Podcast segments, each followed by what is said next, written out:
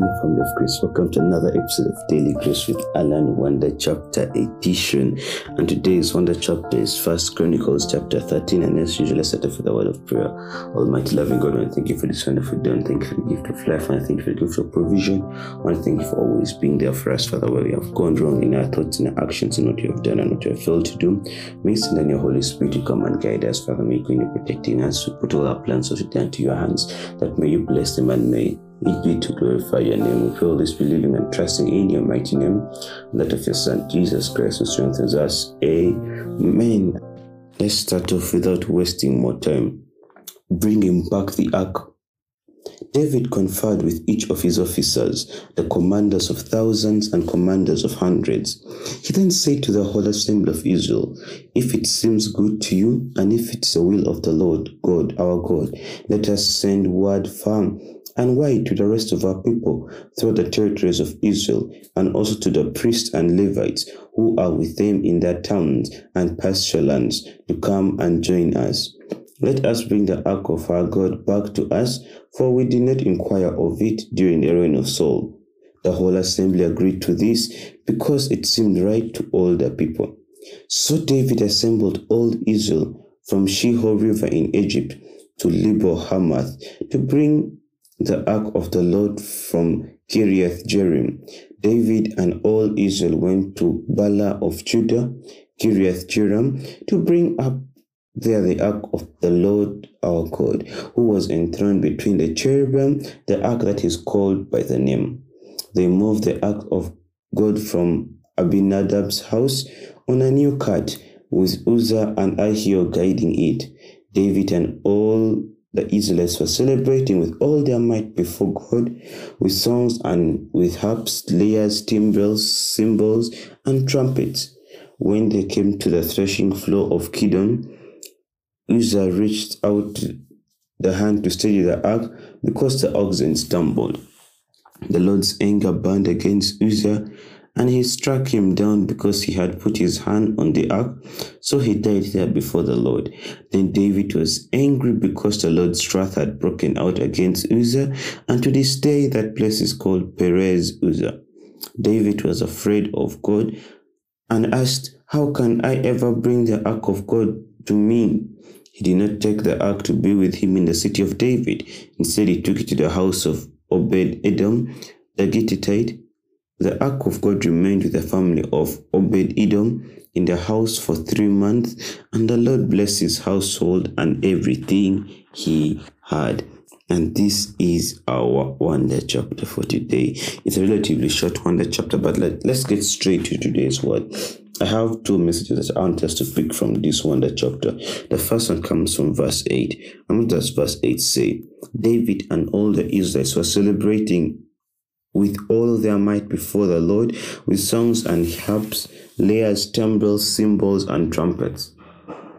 Celebrating with all their might when they were in the Lord's presence. Okay, like the main thing that really made me highlight this verse it was like so many times we want to praise the Lord, amen. So many times we want to get out there, you know, you're in church or you are well, but you want to stand out. You want to, you know, when you feel like you are in that, you know, when you feel the Holy Spirit in you, that point, that, eh? But so many times we do not because we're like, but what will my neighbor say? But what will so and so say?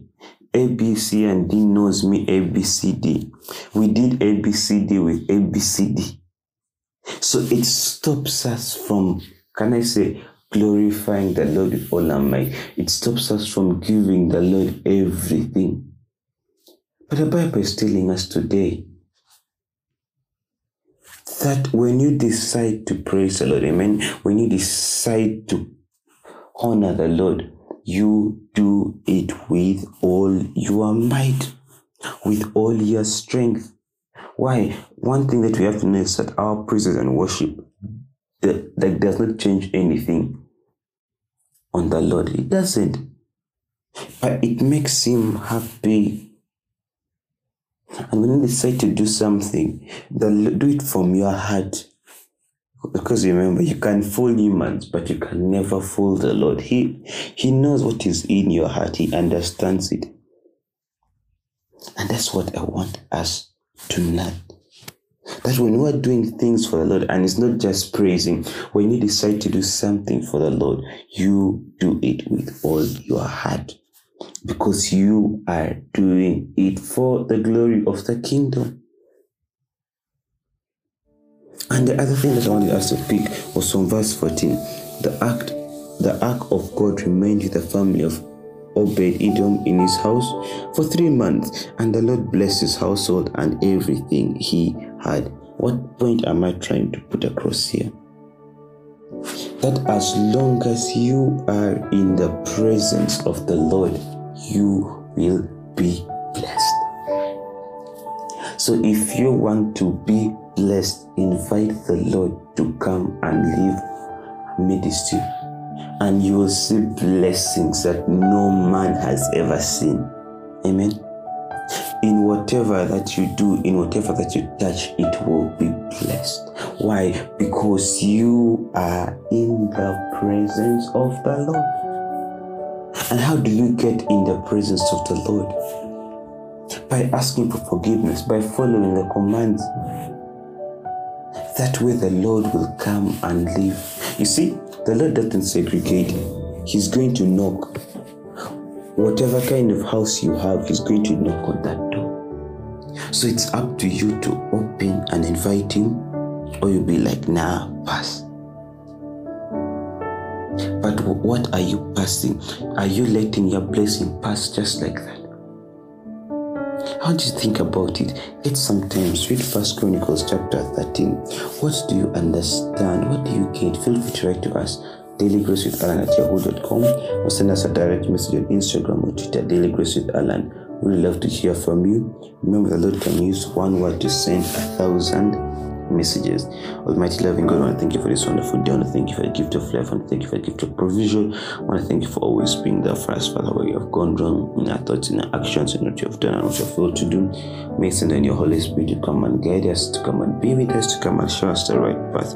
We this believing and trusting in your mighty name, that of your Son, Jesus Christ, who strengthens us. Amen.